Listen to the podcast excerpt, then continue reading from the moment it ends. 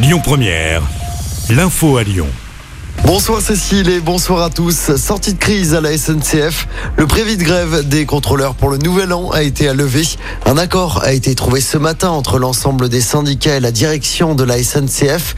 Parmi ces mesures, la création d'une direction des chefs de bord, l'embauche de 200 personnes de plus et une hausse de leurs primes spécifiques.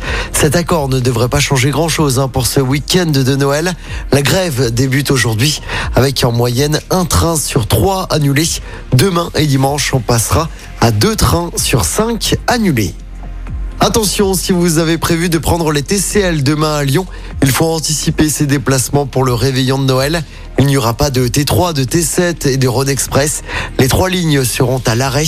C'est en raison d'un mouvement social. Des bus relais seront mis en place. En revanche, trafic normal pour les autres trams, les métros et les bus.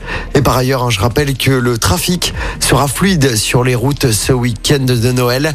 Pas de difficultés à prévoir dans la région. Vert dans les deux sens.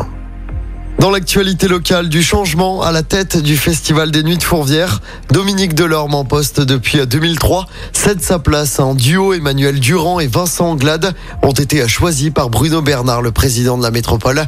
Une conférence de presse est organisée début janvier pour présenter officiellement la nouvelle direction du festival. On termine avec du sport. L'OL inquiète avant la reprise de la Ligue 1 la semaine prochaine. Les Lyonnais ont perdu pour rappel 2-1 hier en match amical contre Monza au Groupama Stadium. Mais surtout, mauvaise nouvelle, Malo Gusto et Enrique sont sortis sur blessure.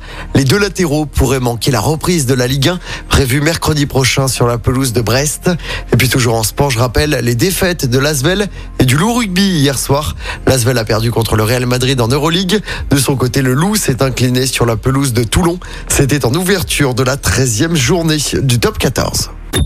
Écoutez votre radio Lyon Première en direct sur l'application Lyon Première, lyonpremière.fr et bien sûr à Lyon sur 90.2 FM et en DAB+.